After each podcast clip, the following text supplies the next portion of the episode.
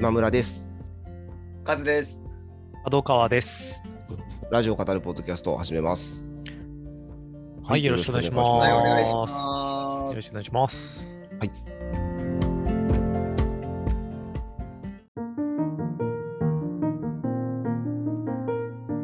いやー、はいもうね、だいぶ年末になってきて、そうですね。寒いっすね。ね、うんいろい。ろ、あの、Spotify のまとめみたいなのが、ああ、あの機能ありますね。そうですね、うんできて、あの、いろんな方がうん Twitter でシェアされたりしてます。あれ何なんですか？僕ちゃんとちゃんと理解できてないんですけど。なんか一定程度、うん Spotify を使ってる、はいはいはい。有料で使ってるだと思うんですけど、はあ、はあはあはこうね、ままとめでこう、あなたが今年、あのー聞いたのはこれです。みたいなのがはあ、そういうことなんだ。はい、やってくれるらしいんですよね。でぜひシェアしましょうみたいな。はい。で、このポッドキャストやってると、そのポッドキャスト、うん。ポッドキャスターにもうん。あの来ますっていうので、あのこの間ちょっとあのツイッターの方でシェアしたんですけど。まあ、おかげさまでね、あのまた再生回数9000回今超えていて、ひうんょっとすると年内にまた区切りのいいそうですね。1万回っていうのがひょっとしたらあるかなっていうところであるんうんですが、まあ。ね、あのーこのポッドキャストをたくさん聞いてくださってる方には、おなじみというか、うん。何千回区切りで毎回ゲストをお呼びしておりましてですね、はいはいはいはい。今回も、えー9000回突破記念ということで、えーこの方にゲスト来ていただいております。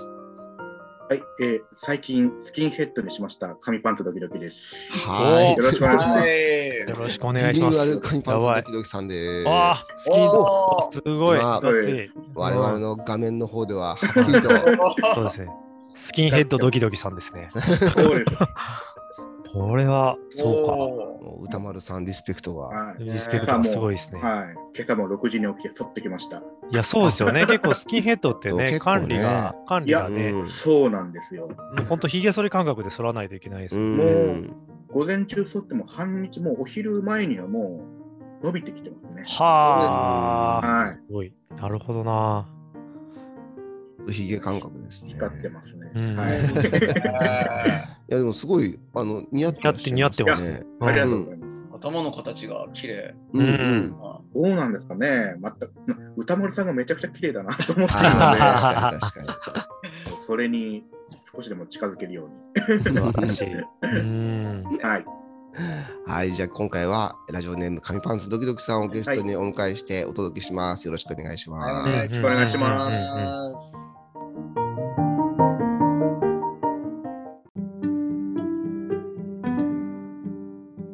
じゃあ今週も、えー先週のラジオを振り返っていきたいと思いますが、えー皆さんいかがでしたでしょうか？先週のラジオですね。まああの主にアトロックになるとは思うんですうけど、ん。はい。あのああのーはいどうぞ。そうですよね。まあ、最初にはいきなりあれですけど、うんクイーンズ駅伝の振り返りをはい、はいはい。月曜日にも水曜日にも、うんそうですあね。のされていて、ね。はい熊崎さんとね、日比さんが見事実況をやされて、はいうんで、水曜日、今村さん、あそうなんです。でメール読ま代読まれてましたね。さすがですね。はい、ささすがなんかね、ラジオネーム小僧。小僧、ラジオネーはいム小僧さん。最近あのー出現率増えてますね。そうですね結構読まれ、はいあのはい採用していただけることが多くて嬉しいです、ね。日比さんの時に多いですね。そうですすねね。。うん。なんか、前回もねトークで読まれることが。うんこのクイーンズ駅伝の、えー実況担当に日比さんが決まったということで、みたいな形でね、そのメールも小僧さんでしたね。そうでしたうね。ん。で今回はあのお疲れ様でしたという方で、はいあの採用していただいてですうんうんね。うんうん。いや、嬉しいですね。まあ、あのなんというか、なんとなくコツ分かってきたな 大丈夫ですか？そんな、そんな発言をして。いやそう逆に読まれなくなるかもしれないですよ。じ。でも結構な、ね長長さ大事だなあ、でも長さは大事だってよく言いますね。やっぱね。うんやっぱり読める尺にね、収めるというか。そうですね。うん。なので、まあ、あのー本当に先週の、えーちょうど1週間前ですかね、あのーテレビのあのクイーンズ駅伝もね。うんあのまあ、日比さんも熊崎さんも出るということで、うんうんうんうん。あのがっつり見たんですけど、いうん。や、本当面白くて、うんうんうんうんで、それを、あれでしたね、月曜日、あの歌丸さんが、あの本当面白かったと、あのうんうんあまりそういうの普段見てないけど、はい。あのー今回のこのきっかけで見たら、なんて面白いんだと思ったよみたいな感じで言ってくれてたのうんうんうんうんも、うんなんかすごい嬉しかったですね。よかったですねう。ん。わざわざ録画してね、歌丸さんはご覧になったという、うんうんことでしたねうん、でも、本当にね、なんか、あのー事前に情報をちゃんと入れてみると、こんなにも面白いものかってうんうんうんうん話してて、まあ、他のことでもそうだとは思うんだけど、みたいな感じでね、言ってましたけど。ね、戦略とかがね、本本当にね、いろいろ、その、本当大何区間に誰をみたいなところからね、おお、そうきたかみたいなのがあるっていうのを知ってるか知ってないかだけですからね、本当その辺はね。本当そうね。うん、うん。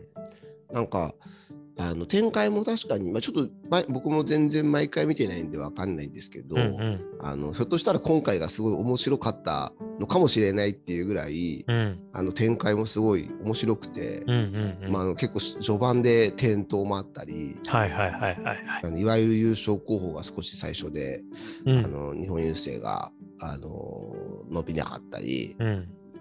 そういうなんかあのドラマとしてもすごくいいあの展開だったので、あのこういう僕らみたいな初心者が見て非常に楽しめる回だったのかもしれないなっていうのを感じましたけど。いやーなんかあの本当に日比さんの実況の部分終わったらメールにも書いたんですけどもう出かけようかなぐらいで思ってたんですけど、ちょっともう目離せなくなっちゃって。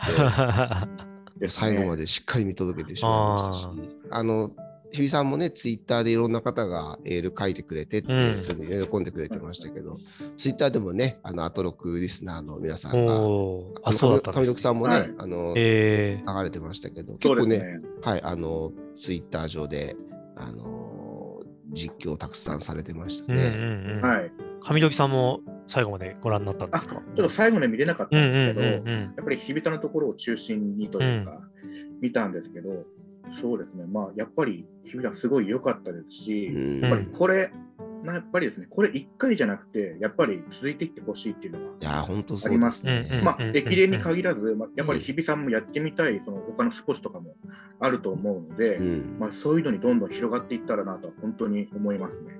うんうんうん。いや、本当にね、あの、プロ野球とかもね、本当、はい。いやー、本当うね。うん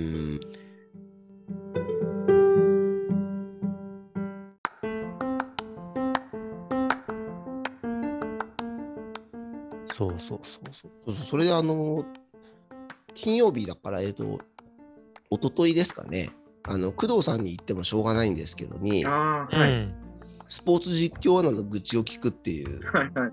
なんか、あ、まだ聞けてないんですよ、ね。ああのね、あのーまあ一応、なんか、いつも伏せ字にしてやるんだですけど、お大が大笠原さんと、はい。エスエストー文康さんと、うんうんうん。あの、慶崎さんが参加されてて、うんうんでね、あの序盤であの自己紹介した時に工藤勘さんが、あの慶崎さんはスポーツだけじゃなくてグラビアも詳しいんですよねっつって。結構参考にしてるんですよって言って、えクマスのグラビア好きがだいぶ浸透してきてるのを感じましたね。うん工藤勘も何を参考にしてるのかよくわかんないうん。本当に。そうそれで結構ねいろんな話しててすごい面白かったんですけど、うんやっぱあの駅伝中継ってはい長いじゃないですか。うんはい。で特にあの今度のニューイヤーとかで100キロぐらいやるんですよね。うんうんでろ5時間とかやると。でうんあの移動車に乗って、うんあのずっと乗ったら乗りっぱなしだからうんトイレが大変なんですって。はいはいはいはいはい。であのおむつを、うんあのしてた人がうん。前にいてでなんかあのどんなもんか試しにやってみようと思って実際にこうしてみたらやっぱ慣れてないからうまくこうしっかりフィットしてなくてあはいはい。あのちょっとこう失敗しちゃってうんうんうん。でこの移動車の車の中がすごい匂いになっちゃってでなおかつその結構なんかあの序盤でやったらしくてすごい地獄だったみたいなで伝説があるみたいな話を してたんですけどそしたらあのクマスがあの「私おむつ履いてます」と。うんうんうんうん普段うなんあのその駅伝話変わりますからね。精神安定剤として入ってるんですよね。大丈夫だと。実際使うことがなくてもっていう。ううんんうんうん。なんかたまに確かに聞きますね。そういうう、ん本当長丁場の実況とかのそう時は。ですね。うん。実況の方もっていうのはね。そしたら工藤官があの、あおむつ履いてる人の実況信じられるかな？言ってましたね。いやいやいやよくわからないです。すごいなあうんでもなあ大変ですよ。純普通に考えてね、大変ですもんね。うん僕最近なんでもう全然もう、2時間の映画でも大体1回はトイレ行っちゃうんでもう。いやーうん、本当ですよ。ですようね。ん。そこそこね、あの、まあ、熊崎さんは僕らより若いですけど、うん。さっきの大笠原さんとか、ううん文康さんは多分僕らより年上じゃないかなと思うんですけど、ね。結構ね、もうなんかもう、やっぱもうすごい、なんていうか、ベーシックな対応らしいですよ。もううん水分取らないっていう。でもね、声だから枯れちゃうでしょうし、うん。大変ですよね。まあね、本当昔はでも、まあその実況に限らず、ね、その新幹線とかがなかった時代は、そうってし電車移動する前はね、そうですね。水分抜いてみたいな、なんか当たり前だったみたいな おおじいちゃんとかは言ってましたけどね。う本ん。当うん。確かに、そういうことですよね。そのなんかいろんなことに慣れきってるけど。いやー、本当ですね。うん。あとね、増田明美さんがうん。解説でよく出られるじゃないですか、うん長距離っていうか、陸上で。で、増田明美さんって、あの、選手の小ネタをすごい入れてくるんですよね。なんかこの有名ですね。有名ですよね。でうんこの選手のたたた好きな食べ物はとか、うん。地元ではこんなことあったようですみたいな、うんうんあれをあの言ったのにこうちゃんとリアクションしないとうん。うん。マサさんのネタを無視したっつってネットで叩かれるって 怖いな。言言っててもう絶対受けなきゃいけない技みたいな、なんかそうそうそうそうのプロプロレスのルールみたいな、なんかなんかちゃんと受け止めなければいけないみたいな。そうそうそうそうなんかリオ五輪の時になんか音声システムなほんとなんかちょっとズームみたいな感じでなんかかぶっちゃうと、はいはいはい。うまく聞こえないみたいなやつがあって、あんまり相づち打たないようにしてて、うんうんうん。うん、でちゃんとその2人の関係性としてはリアクションしてたらしいんですけど、うんうんうんうん松田さんに。うんただ、あのー画面上ではなるほど無視した感じになっちゃって、んうんうんうん。あいつ無視しやがってっていすごい 恐ろしい。いや大変ですよ。うん、いろんなとこ、目配せをどあらゆる方面に目配せしないといけないから大変ですね、うん本当にね。いや、本当に本なるほどな当。マサさんはね、あの選手のお母さんの電話番号を聞くのがルーティンらしくて、怖いわ。そこから情報をどんどん取っていくらしいです。そういうことですね。解説の人は解説の人で大変ですね。本当ですうんね。ねルーティンっつうのはね、またすごいなと思いますけど。お母さんもね、突然ね、マスターですっつって電話がかかってくるのもなんか、すごいことだなと思いますけどね。あの日比さん、めちゃめちゃ謙遜されて、まあ、うん常にこう自分がまあ足りなかった、足りなかったってうん。言われてたんですけど、ただ、あ僕、なんか羨ましいなと思っちゃったのが、うん。こう準備を重ねて、当日自分がこんなにこう声が出るんだってか、その体の底からお腹の底からっていうか、うん。うん。うん。こう自分のこうなんか今までなかったような自分が出てきたとかって、うん。うん。うん。うん。ちょっと皮むけたじゃないですけど、なんかあの感覚を仕事の中で得られるって、まあ、本当すごい準備されたと思うんですけど、うん。なんか羨ましいなとかってねう。ん。思っ。終わった後涙が、悔しさも含めて涙が出てきた。うんね。うん。ビール美味しかったって言ってましたね。ねえ。いや、さうん最高のお仕事話ですよね。本当にね。なんか前にあの日曜天国で、うん。あの安住さんが「ザ・タイムの中で、うんうんうんあの最終的にはあの書いたメモ書きが、うん。あのテレビで大写しになっちゃったっていう、はいあのオチでしたけど、うん。その手前のこのうん多分あれ宇賀神さんとかだとだと思いますけど。ね、番組内でのそのプロとしてのやり取りのなんか気持ちよさみたいな話されてたのも、目配せとねメモ書きとでね、うんっていうね。うん。なんかそのアナウンサーとしてのその自分のねスキルがこうしかも周りとのその連携としてうまくいってるっていううん。なんかあの仕事のねちょっと達成感が得られる瞬間みたいなうんうんうんすごい話でしたけど、うん。まあ、今回の日比さんもまさにそうですよね。うんうんうんうん。いや、本当に。確かにそういう話って大人がもっとね、こうしていかなきゃいけないんだろうなっていう気うが、ん。うん、そうですね。ね。いや、でも、アナウンサーさんのこういう本当、事前の準備から、うんそして当日を見て、その事後トークまで聞くなんてこと今まであんまなかったので、いや、本当そうですね。本当にね、なんか全く別の視点の番組の見方ってういうものがん、できてきましたよね。うん。別冊あったらね、ぜひやってほしいああ、本当ですね。振り返りトークねん。ですけどね、ちょっとうん今ね、ないのは少し惜しまれますね。ないのでね。うんぜひまたね、あの、です日。さんがこれで実況しますっていうお知らせを楽しみにうん、楽しみですしてねい。きたいと思いますね。うんうん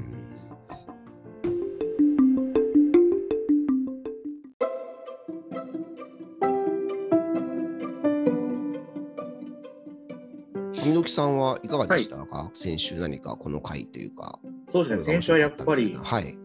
このゲストに、ね、招かれるときは必ずと言っていいけど、シマワワが。そうですね。偶然なんですけどね。そうなんですよね。うんまあ。流行語ということで、まあ、流行ってすね、すすごかったはなただ、まあ、流行の時もそうなんですけども、月曜日、特にやっぱりクマスの、うん。なんていうんですかね、進行というか、うんわかりますね。それがすごい光ってたなっていや、ちょっとね今日この4人なんでね、その話ぜひしたいなと僕も思っておりました。うんはい。うん多分ね、一番、まあ、その流行の時もそうなんですけど、一番最初に、そあっと思ったのが、えっと、6時半からのあ、笹団子さんね。笹団子さんとはいはいはいはい。本編ではなくて、そこのしナレーションで紹介、紹介とか、まあ、その前の週のとかもそうなんですけど、そこのクマスの滑らかさというか、うん。うんうんうんうん。あのーすごいなっていうのがね。歌丸さんが喋ってら、からの、あの、その、なんていうか、コーナー紹介をクマスがするときの、あの、はいはいカットインの、はいはいあの、タイミングの滑らかさみたいなうんうんうんうんの、最高ですよね。僕も最高なんですよ。。すごいスムーズ。うん、うんすごいスムーズなんですよね、あれ。うんほんと素晴らしい。うん。わかりますね。ななんか、あの、今回、こもう本当に今回の月曜日めちゃくちゃ面白かったなっていう、うんあのさっきうんさっきうん笹田子さんのあの本の話もちょっとしたいんですけど、いうんやしあのまず先にね、ちょっと島尾さんのですけど、いや、なんていうか、あのーし前回というか、まあ、あの、クマスアワーがあったじゃないですか、うん。はいはいさん来た時に。はい。あの時のなんか、噛み合わなさをちょっとあの、なんとなく思ってたんですごい、すごかったです。6月ぐらいでしたかね、あれはね。でしたかねうんうんそれと比較して今回の噛み合いぶりはなんかもう素晴らしかったですね。なんかいい感じでめちゃくちゃ面白かっクマスも遠慮がなくなって。た。そうですそうそう遠慮がなくなって。すごくいい感じにあのツッコミというか、あの、うんうんうんいいいぶかしみでしたね。そうそうそうそう。もう島尾さんにはもういぶかしそうんでいるんで。おかしむのが正解なんで。はい。素晴らしかったですね素晴らしかったですね。いやー、上岡さんも島輪は？いや、もう、まあ、島は今回のこの流行語の時の時は、やっぱりいつもの、はいいつものというか、ちょっと、なんかね、おかしい時の島川とは 若干違って、まあ、普通に進んでいくような感じはあるんですけど、はやっぱりそこの、そこのやっぱり今回の島尾さんってやっぱクマスの対なんていうかやり掛け合いというか、うん。うんやっぱり、あまた一段レベルが上がったなというか。いや本当それ思いましたね。そのクマスのうんさりげない対応というか、本当素晴らしいですね、あの人。うん。もっとそこをね、フューチャーされても。いやー、本当に。本当いに。いと思う。うん。回しというかね。うんはいですねあでですね、あともうちょっとアトロックから離れてしまうんですけど、はいはいそのはい。月曜のアトロックから終わったの9時からですね、えっと、先々週から宇垣さんの、ああ、はいはいはい。うんえっと、夜な夜な漫画研究部というですね、うんうんほううんあのスプーンっていう多分配信アプリというか配信のサイトというかそういうのがありまして、ほまあ、そこであの全12回だと思うんですけども、毎週その声優さんをお迎えして、その漫画を紹介するというう。うんうんうんうん。ことが始まりまして、はいそれも面白いので。ぜひそれ聞いて。って、あの、なんていうか、後から聞くこともできるんですか？アーカイブ残ってると思います。はあ、そうなんですね。そうなんだ。夜な夜な。い、漫画研究部っていうのが、うんえっ、と、クマスが、まあ、アトロクが終わった後に宇垣さんっていう。うんうんうんうんうん。なんかオープニングトークでも話してましたかね。それで一回メールも読んでいただいたんですそうですよね。上岡さんのメールでしたよね。そうだそうだ。あの、月曜のね、アトロク終わった後という素晴らしいタイミングでみたいなね。あそうだった、そうだった。なんかその話ありましたね。9時から。なるほどね。毎週やるってことですよね、あれ。毎週やりまだと思いますね。で、全12回なんで、あと10回ぐらいは多分やると思う。あ、あ、そうかそう、全12回っていうのがあるある。いや、宇垣さんもね、うんお忙しくて大変ですね。しかも、今度、宇垣さんドラマもね、なんかあの、黙うどん食、うどん食ってました。うどんを食べる。うん、なんか YouTube で見ましたけど、なんか、あれ、あれはなんか光 TV かなんかでしたっけ？なたあ、そうですね。なんか見れなかった、見れないやつだったんだよな。そうなの黙食。ね配信してですね。多分、黙食。うん。あのーあれをなんか YouTube で見て、はい。あの、味噌煮込みうどん食べてたんですよ。いやうんうんー、うんうん。すごい美味しそうすぎて、昨日うちはにあの味噌煮込みうどんにしましたね。いやー、いいですよね。うんこれ本当だ、味噌煮込みうどん食べてますね。うん、美味しそうだった、すごい。はいはいはいはいはい。うんそうそうそうそう。あ、ですね、ちょっとじゃあ、あの、島ワワーに、うん。あ、島はいワだ。あー、すみません、スマホは。いえいえ、あの、ちょっとお話を戻させていただきますけれども、うん。ね、来年の流行予想と、あの、今年の流行予想の振り返りっていうことで、うん。いや、あの、すごいいろんな情報があったじゃないですか。うんうんでも本当になんか、綺麗さっぱり覚えてないっていう。いや、本当うん。いや、なんですそう本なんですよ。当にそうなんでです。よね。そう。レックさんもあの振り返りで何も覚えてないっつって。そう。熊さもなんかね、なんか1年後、一年後とかに覚えてないのはあれなんですけど、結構聞いたそそばから覚えてない。そうな、なんなんですかね、これはね、本当にね。そうでも、さすがにちょっと、あの、これで話すしなと思っうんて、うんうん僕。多分3回ぐらい聞いたんですよ。あれを。で 三でも、でも2回聞いても全然覚えてなくて、3回目はさすがにちょっとメモをしましうた。すごい。そう。で、はい。あの、一応冒頭で、あれメモ読んでもらえたら思い出すかも、ちゃんと。そうですよね。そうそうそうそう。ん冒頭で2022年はまずあの、うんジャンボ尾崎ヘアが流行るはい。はい、それはそうそうと話それはをして、ね。襟足を伸ばす、なんかちょっとあの、えーヤンキースタイルというか、うんうんうん。不良文化が来るんじゃないかみたいうんなうんうん。ことをね、島さんおっしゃってましたけれどもいや、、もう本当、いきなりジャンボだけ買ってきて、俺無理じゃんってなって。そうですね。いや、まあでも間に合うんじゃないですか、まだ。いや。もう無理だに22年中に間に合う。なんかあのー前に、レックさんがね、あのちょっとビーバップみたいな服装の子を見たみたいな話を、うんうんうんあのしてたのもあって、なんかそういうあの80年代のヤンキー文化みたいなのが、その集会でねな、何年か前のがもう一回来るっていそう理論をもとになんとなくこうやられてるんでってことですよね。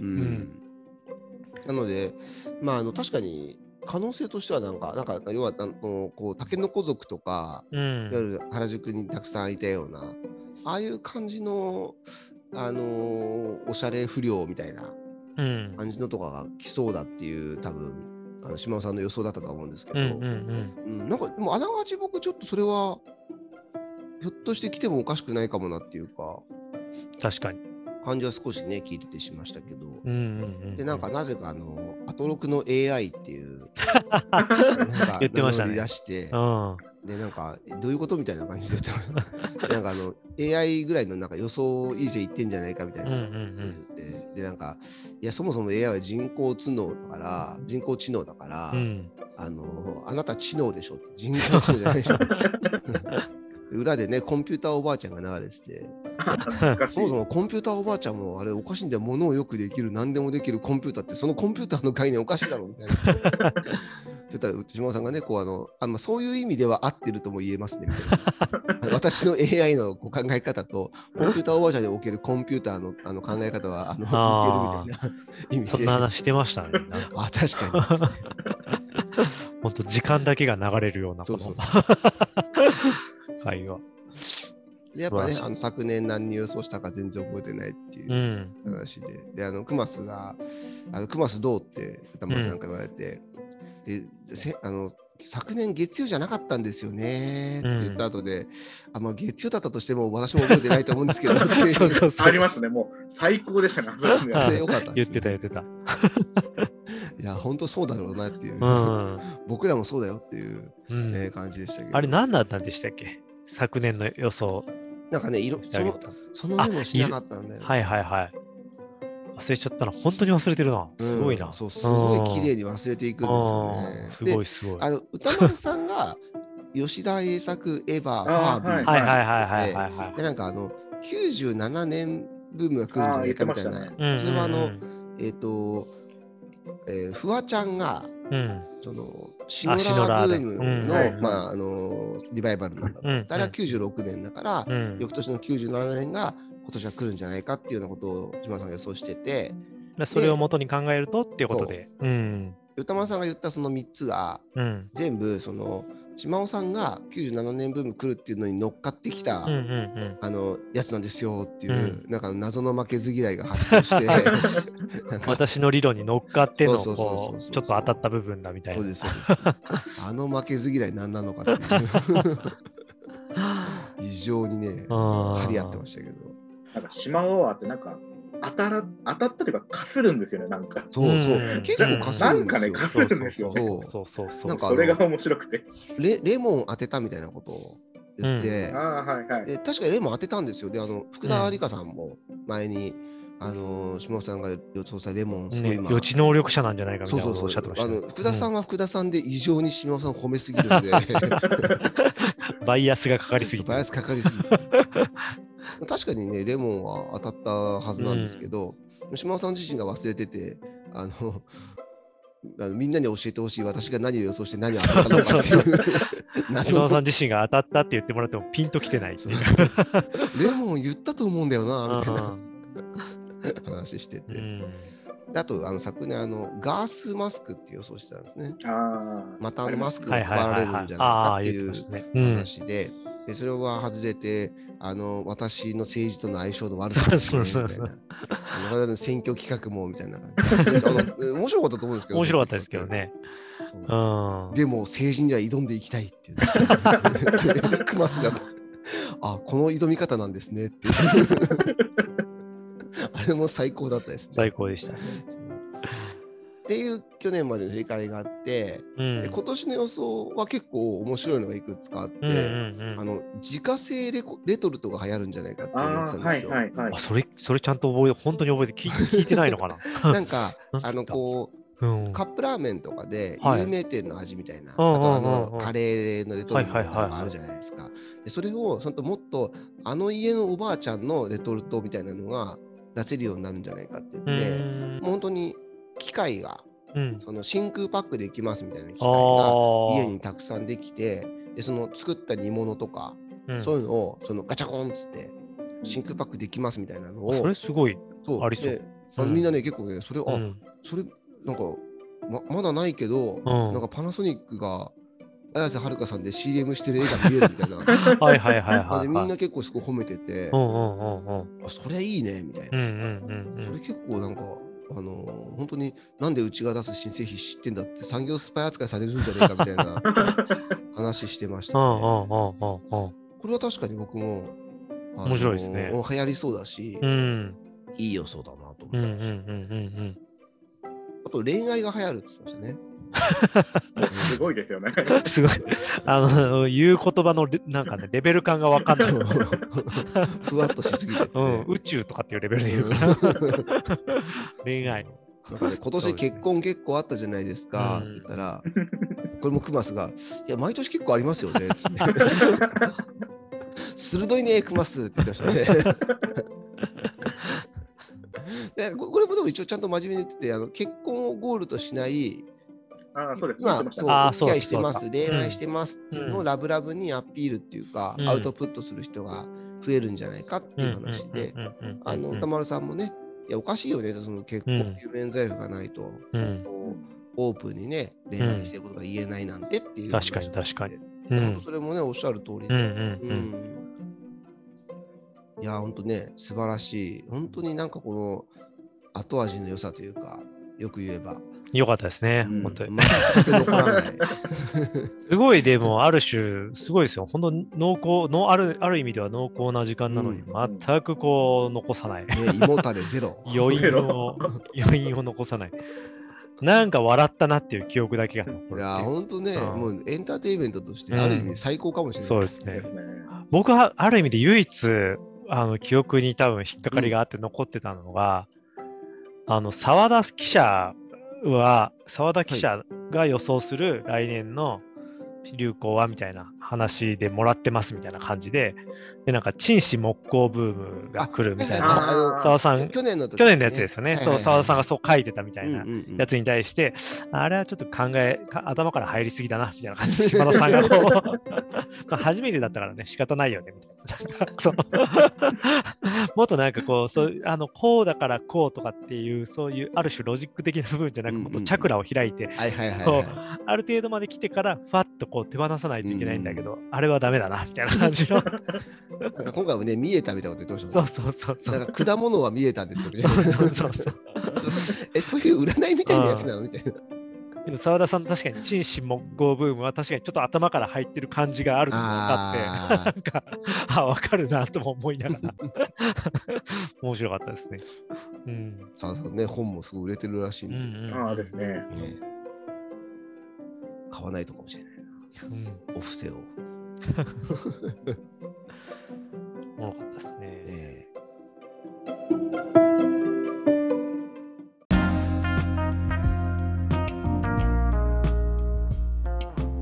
あとそのね、さっき上時さんからも少し話ありましたけど、あの月曜日の推薦図書のコーナーにあの笹団子マシスーパー笹団子マシンさんが出られて、あのゲストとして最後だったですね、そうですねあ。のレッドホットチリペッパーズのベースのフリーの自伝、 Acid for Children っていう、うん Acid for the Childrenか。っていう本を紹介してたんですけど、いやー、これ、あ、小宮さんもこれ聞かれて、ああ、聞いてます。いや、すごい面白かったですよね。うんそうですね。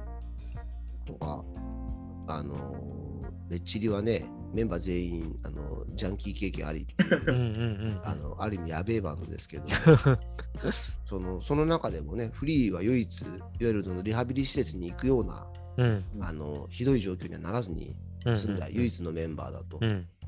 でその自分がね、ジャンキーになることも、脳をダメにすることもなく、ギリギリのところで踏みとどまることができたのは、うん。その読書が、うん。良質な文学があったからかもしれないっていう話で、なんかその、読書してることで踏みとどまれるっていうか、なんかその、やばいところから帰ってこれる可能性って高まるんじゃないかみたいな話をね、笹田子さんがしてましたけど、いやすごくなんていうか、真面目というか示唆に富む、すごいいい話でしたね。うん僕もなんかその、もっと本読まないとなってすごく思いました。うんうんうんうん。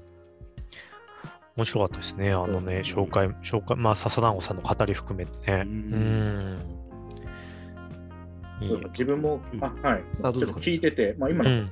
つな、えーその振りをつなぎ止めてたのが、まあ、本であるっていうのを聞いて、まあ、自分でもやっぱりすごい精神的に落ち込んだりうん。した時もすごいあったんですけど、ん自分にとってそれはラジオだったなっていうのが、うんうんうんうんまあ、何か、ああ、ダメだ、これも本当にダメだって、ものすごい精神的に低くなった時でも、やっぱり、まあ、アトロクであったり、うんいろんなラジオがあったおかげで、ちょっと今あるなっていうのは聞いて思いました。うんうんうんうんうん人によってそれぞれ多分あると思うんですよね。フリーにとっては本だったけど、まあ、自分にとってはラジオであったり、確かに。まあ、そういうのが一つあるだけで全然違いますよね。全然違いますよねやっぱりあの、三角締めさんとかもね、ブログでよく、はまあ、ラジオと、やっぱり映画と、はい。でそれをまたあの彼あのあの方の場合はブログで発信するっていうことはいですごい救って、救われたみたいな、うんうんうんあの自分のブログのことを救われた場所みたいなことで、はい、よく書かれますけど、なんか本当そういう、なんかまあ、うんなんだっていいんでしょうけどね、きっと。そうん、何かとつな映画がとかもね、うんそうだと思いますし。る。うん。まあ、その本に本にしても映画にしても、まあ、何にしても、やっぱり文文化というかね、なんていうか、その文化って何かのいろんな連なりの中にあるものだから、うんうん。あの、一人でずーっとなってると自分の中にずーっとエネルギーが溜まっちゃうんだけど、なんかの連なりの中とこう接することで、こう、ちょっとね、そこが流れていくような感じっていうのはあるんだろうなとかはたまに思いますけどね。うん。いや、本当にあの、今だったらね、その SNS 依存で疲れちゃってる人とかに対してもいいんじゃないかっていう話も、読者がね、一つの解決策になるんじゃないかっていうような話もね、笹団子さんされてて、そうなんですようねん。いや、本当になんかね、何なんでしょうね、何が一番いいのかな、その想像するってことなんですかね、何か見たり聞いたりしたことってね。うん、なんかあの、歌丸さんも前人生相談的なやつで、その周りに理想にできるような大人がいなくてみたいなうんうんのがたうん。ときに、なんかでも俺もいなかったんだ別にみたいなことを思ったんだけど。じゃあなんで自分はそうならなかったのかなと思ったときに、やっぱり本読んでたからだと。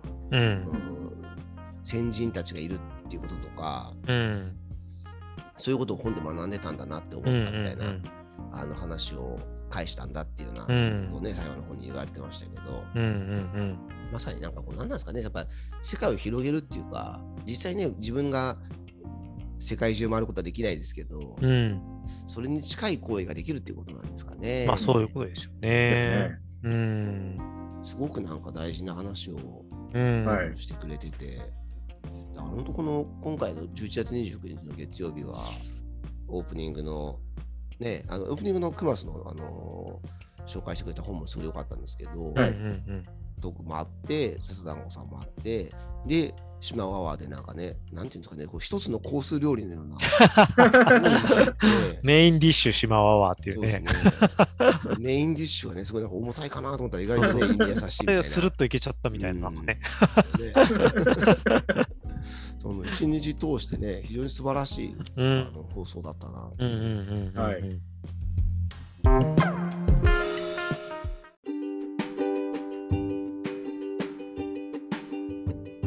はいかがですか？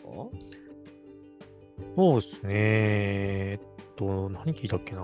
結構ちょいちょいちょいちょいつまみ聞きをしたけれども。うん。あ、卒論、卒論の話してましたね。あ、うなぎさんが。はいはいうないさんとね。はいはいはいうはい。ん。あれ面白かったですね。面白かったですねう。ん相変わらずのうないさんらしさが出てて、うんああ、本当に。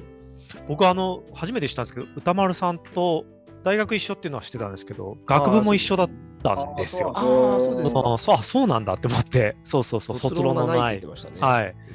めっちゃハードですけどね、その代わり、毎回のテストが。そうなんですね。そうなんですね。そうそう、3割ぐらいは留年するんで、うん、おー。3、4割。え、うん。3割？そう、4年で卒業できるのが、まあ、6割から7割、あー7割いないか、そうなん。うん、みたいな。結構ね、そうそうそう、あの、卒論ない分、法学部の試験とかって、しかも、あの、うんうん逃げ道ないんですよ。もう1行で何々について述べよとかで、あいてーそれについてブワーって書くんで、もうそれ、ちゃんとやってなかったら終わりなんですよ。ああ、なるほど、なるそうほど。そうそうか、そうか、そうか。うん問題に余地がないんですね。余地がないですよ。で、あらゆることについて、ブワーって表裏ばっしり書けるぐらいのうん論理構成を頭に叩き込んどかないとダメっていうのがうわうんやられます。10個ぐらい続くっていう、あの教科として。あ、そうなんですうね。ん、でそうそうそう。その分卒論ないですけどね。うん、思い出した、なんか。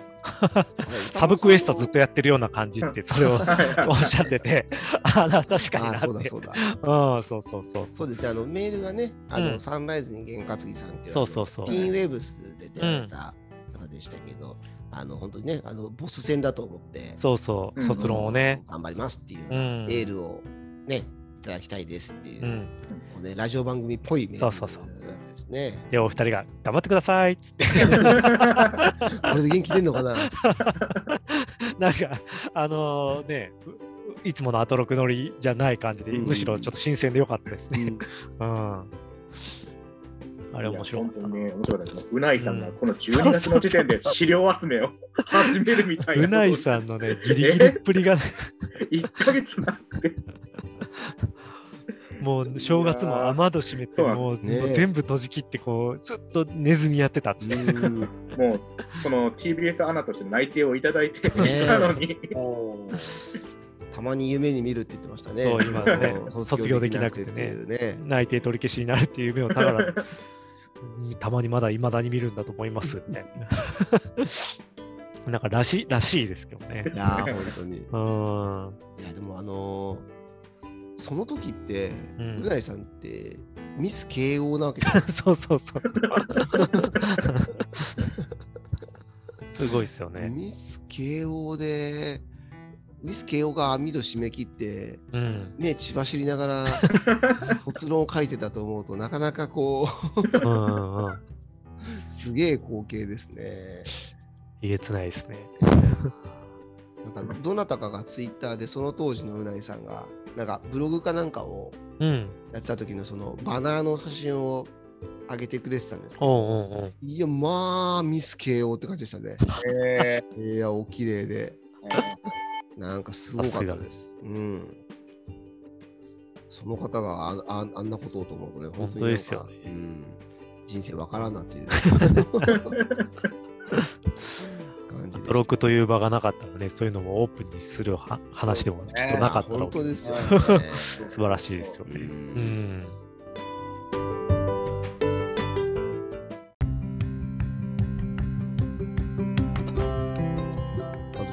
日展の話もしますか？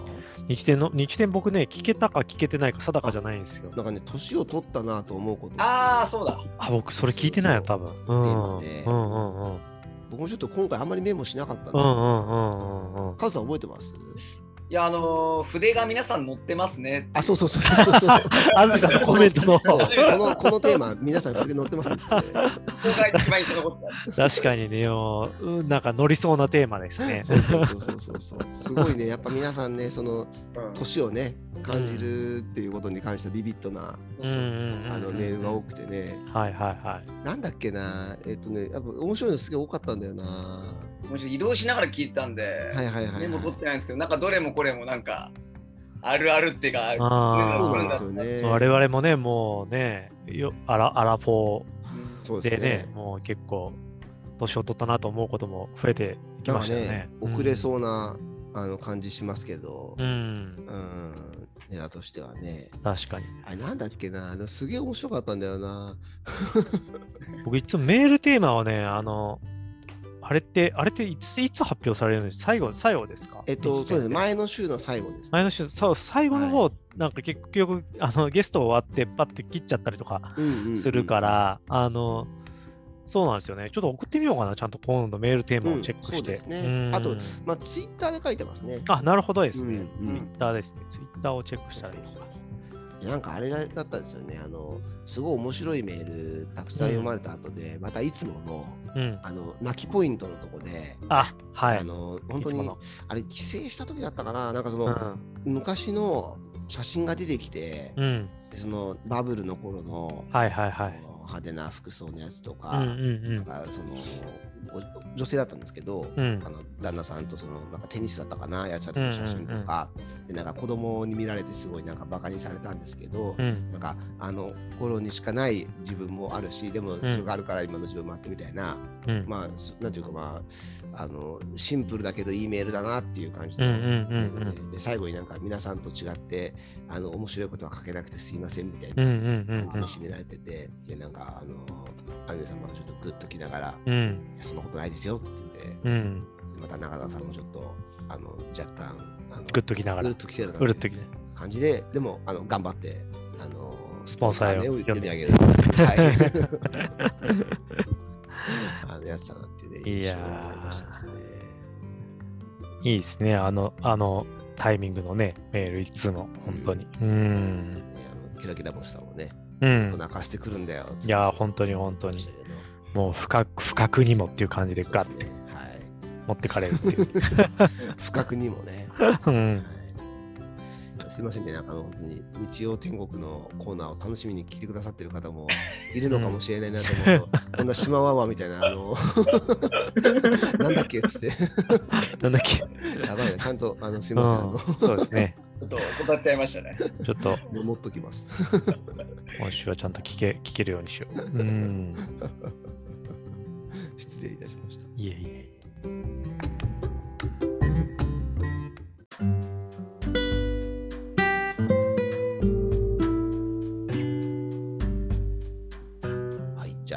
ろそろお時間のタイミングでございますけれども、うんうんはい、あの、今週もですね、あの、まだ9000回記念で、上時さんに来ていただきまして、本当にありがとうございまいや、した。こちらこそ、お招きいただきありがとうございました。いやーもうね、最近は、あの、主にツイッターのスペースでリスナーをこう、なんでしょうね、率いていく存在といううんいや、そんなことない。集まれっつって。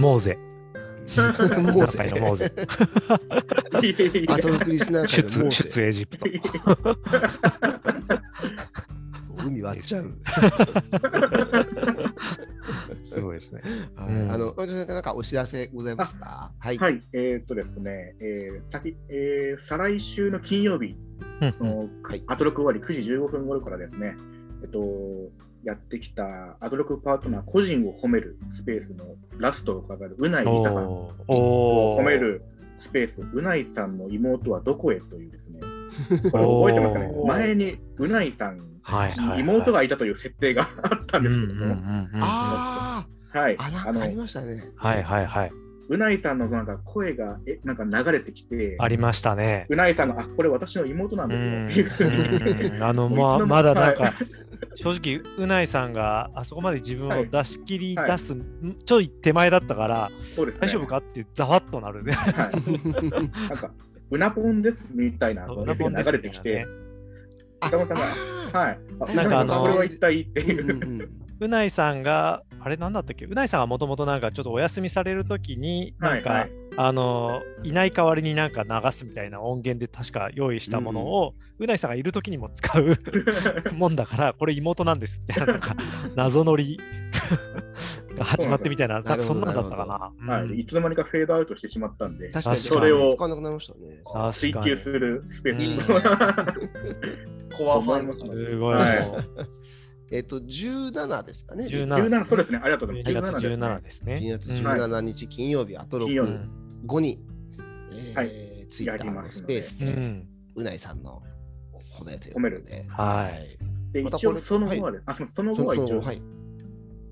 もう、お待ちかねのしのりなさんの、篠原里奈さんのもやろうと思ってます。なるほど私もね。はい。そしたらもう、私もやってあげないとあれかもしれあ、ないそうですね。まだちょっと情報が少ないんだよな。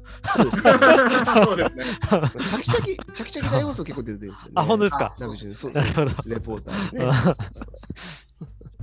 すみません長くなってしまったんでいえいえはい。いえ、とんでもないです。ですので、はいまあ、これを聞いているアトロクリスナーの皆さんも、うないさん愛を叫びたいという方がいらっしゃいましたら、ぜひ来ていただければと思います。上時さんをフォローしておけば、その情報があの終えるってことですね。そうですね。はい始。まるときとかも。うん。なるほど。了解です。わかりました。じゃあぜひそちらの方でもということと、はいまあその後のしのりなさんもあるよと。ありますので。はい。しのりなさんもあるよっていうことで。あるよ。ああるよじゃない、あるみたいか。ある。あるみたいしの。りなさんもあるみたいっていうことで。そうです。ね多分皆さんのしのりなさんの最近の朝ごはん情報とかをいや、あれ食べ過ぎですね。ザ・タイムでね。はいあんなに朝から重いもん毎日食べて、本当ちょっと心配なんですけど、体調が。に。なるほど。そうか、ザ・タイムにも出てるのか。そうなんです、レポーターでね、毎朝ねうん、お好み焼き食べて、ラーメン食べてね、えーすごいな。この前うちの近く来てて、もう急いで行きました、僕。へえ。おー練馬のラーメン屋来てて。5時台でしたよ。あの時間からラーメン食べてす、ごいな。ね、まあまあよ夜遅いよりはいいかもしれないですけどね、ちょっと篠宮さんの体調が心配だっていう話もね、うんぜひその時したいなって思いますけれども。はい。よはいろしくお願いします。えじゃあ今回も本当ありがとうございました。いや、本当にありがとうございました。ありがとうございました。はいありがとうございままた来す。週また来週。失礼します。ありがとうございます。失礼します。まあ